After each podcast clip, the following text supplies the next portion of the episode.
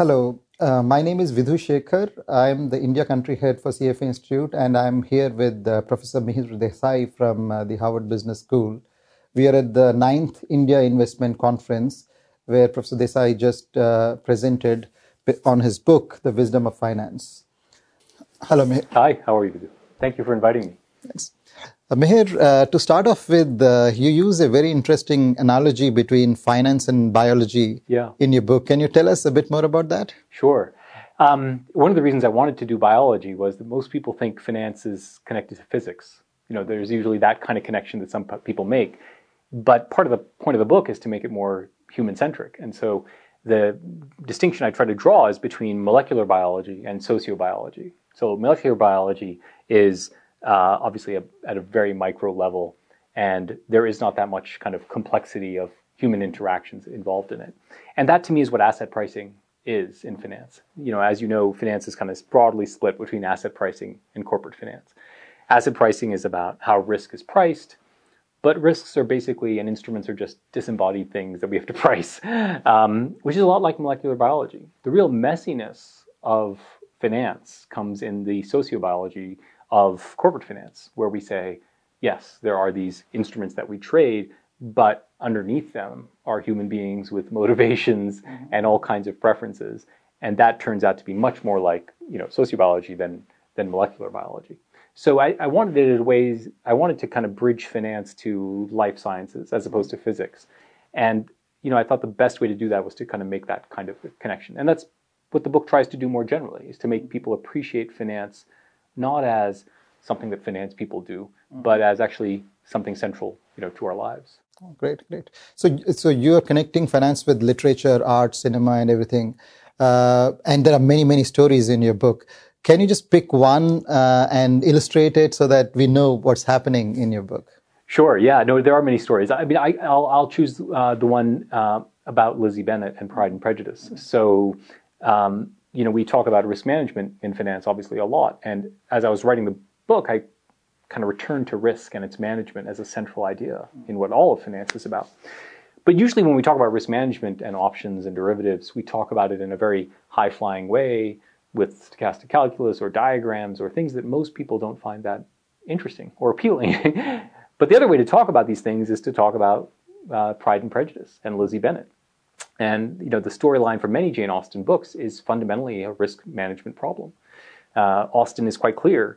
Uh, you know, young men can make mistakes, but young women cannot. And so the plot line of those books is uh, a young woman, Lizzie Bennet, in the case of Pride and Prejudice, who has these suitors coming along, and basically has a risk management problem because some of them are rich but drunk, and others are nice but poor, and she's got to decide what to do. Um, and it's interesting for many reasons, um, which is the first is those plot lines show it as a risk management problem. So, for example, uh, suitors will play on Lizzie's risk aversion, trying to get her to say yes to their marriage proposal. But more interestingly is these characters give voice to financial solutions that we think were invented in the 1960s mm. and 1970s, like diversification and option strategies. But 150 years earlier, we have characters saying these same things, which is to deal with this risk management problem, I wish I could diversify. To deal with these risk management problems, I should construct an option portfolio strategy. So to me, that was important both because it's much more interesting to talk about diversification and options in the setting of the marriage market than it is to talk about it purely in the context of instruments. And I wanted to make it clear that a lot of this high flying finance that we think, and many people think, was some scientific development from the 1960s is in fact deeply rooted in the way human beings think. You know, we've been doing diversification forever. We've been doing option-like thinking forever.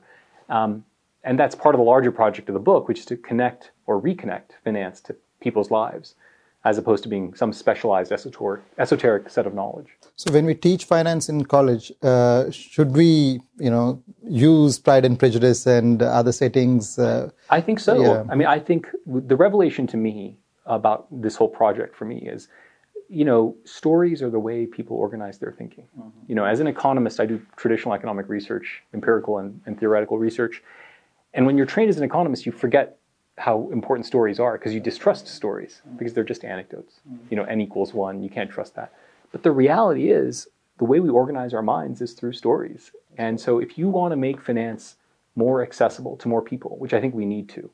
And we need to do that because if finance is being demonized today, and if, to stop that demonization, we need people to understand it on terms that are different than equations and graphs.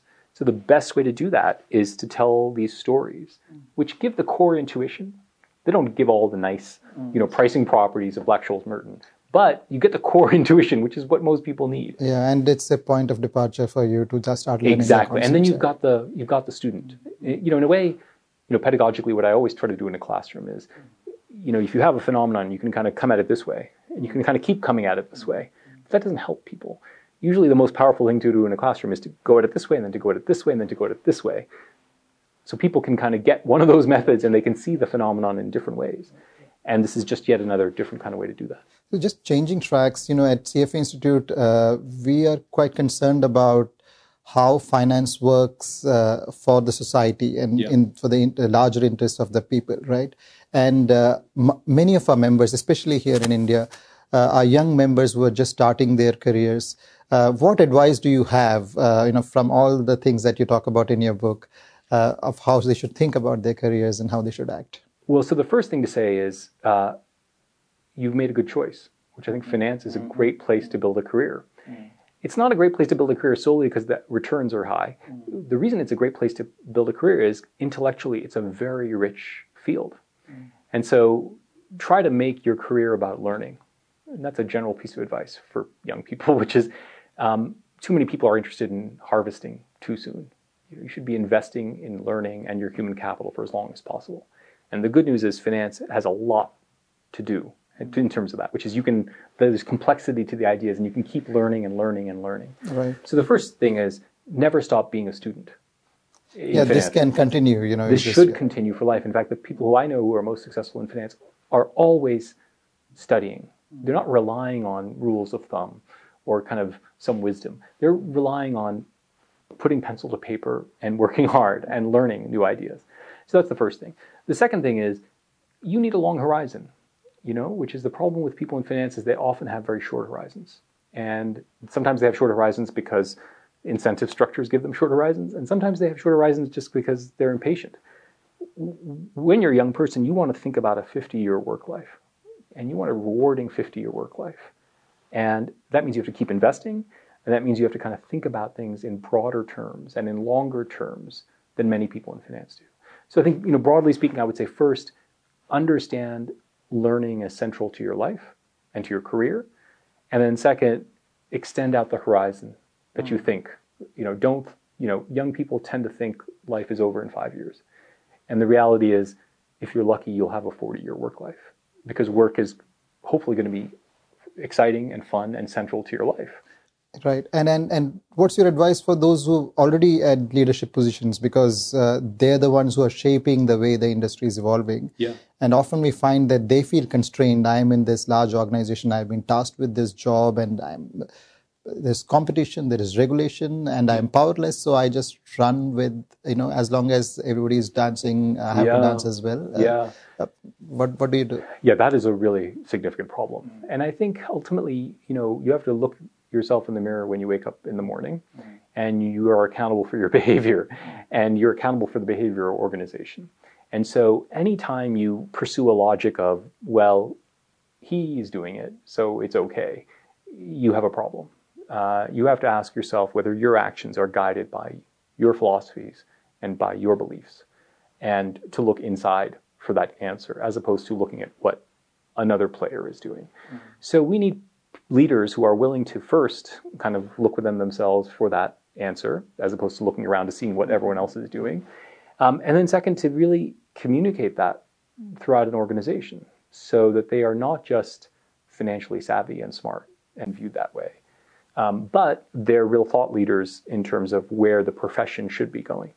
I mean, ultimately, you know, trust is so central to finance. Uh, and we have a lack of trust and the absence of trust in many financial products and many financial institutions. So leaders have got to be able to both be incredibly smart financially and to understand all those ideas, and yet at the same time credibly, credibly communicate that trust.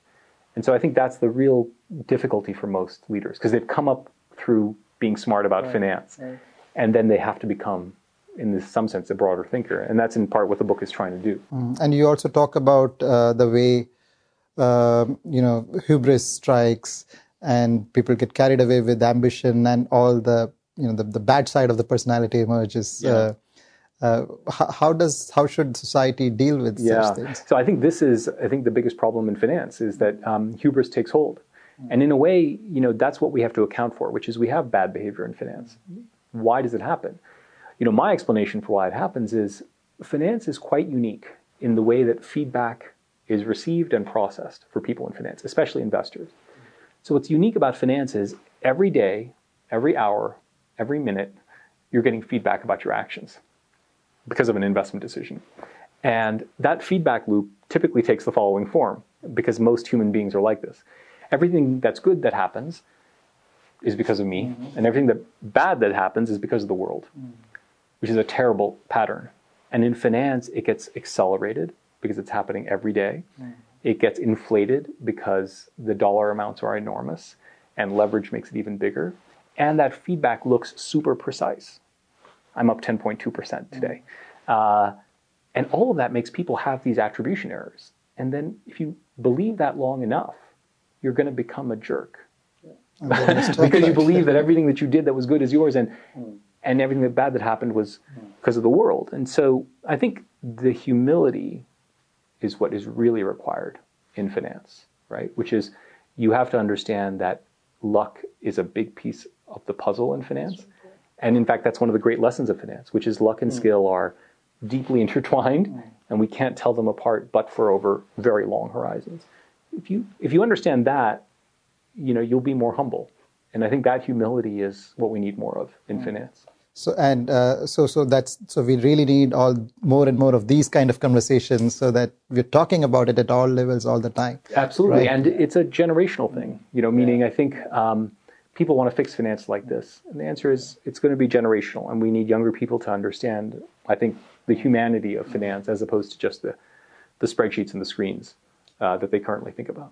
Thank you so much, Mihir. My pleasure. My pleasure. Thank you. Copyright 2019, all rights reserved. This program is designed to give accurate and authoritative information in regards to the subject matter covered. It is distributed with the understanding that CFA Institute is not engaged in rendering legal, accounting, tax investment, or other expert advice. If legal advice or other expert assistance is required, the services of a competent professional should be sought.